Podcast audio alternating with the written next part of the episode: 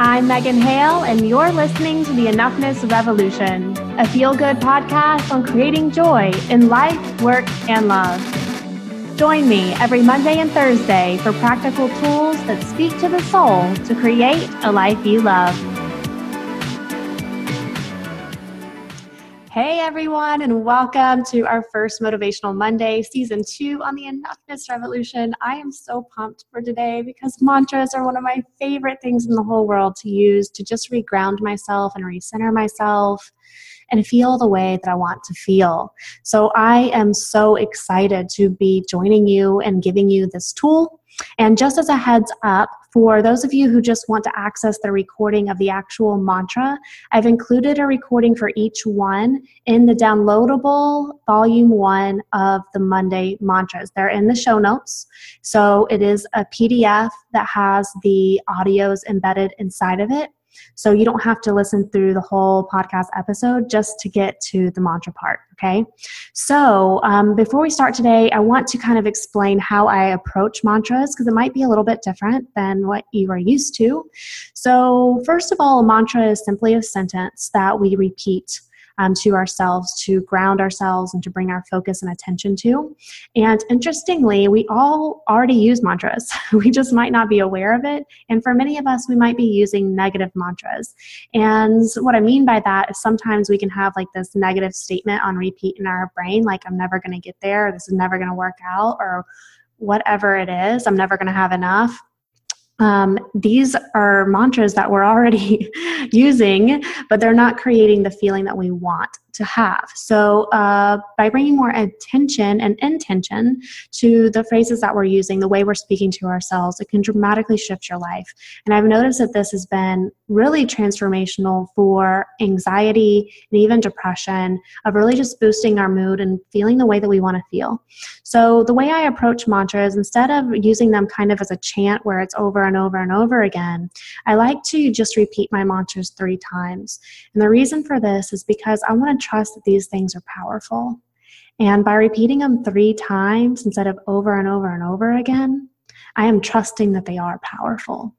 So, as we're repeating these together, all we're really going to be doing is focusing on our breath. We're going to be slowing down. We're going to be coming to the very present moment.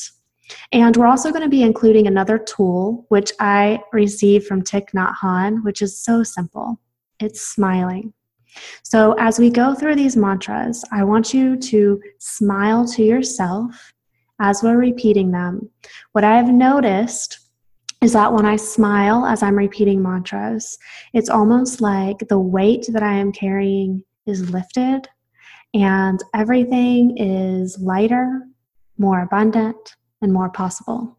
So I want to pass that tool on to you. It's a it's a tool that he talks about in his book Be Free Where You Are, which is literally like the smallest book ever. It'll take you like 5 minutes to read, but it is so powerful. And I love how sometimes, most of the time, the most powerful things are also the most simple. So, we are going to be repeating a mantra today that was actually the first one that I ever started using. And the mantra is really simple it's My path is divinely guided. And I'll never forget the day that I first started saying this mantra to myself. I was totally stressed out with trying to start my first business, and I was totally overworked for my job, and I was freaking out because I had so much to learn, and ah, just the weight of the world was on my shoulders. And I remember standing in the middle of my kitchen, and I brought my hands to heart center. I put my feet together, and I looked up at the sky. And I remember taking a deep breath and starting to repeat this mantra to myself My path is divinely guided. And as I did that, I realized that I was the one that was creating all this stress and all this worry and all this pressure. But it was also a really powerful reminder to surrender to something that was bigger than me because I'm not the one that's driving this ship. so, this is going to be our first mantra for today and I'm going to guide you through this whole process. So if you are driving, please keep your eyes open and on the road. but if you are not driving and it feels comfortable or it feels good for you to close your eyes, go ahead and do that now. And all I want you to do is start tuning into your breath by taking a deep inhale in through your nose and letting it out gently through your mouth. One more time. In through your nose. Now repeat after me. My path is divinely guided. My path is divinely guided. My path is divinely guided. Take a few moments of taking a few deep breaths while smiling.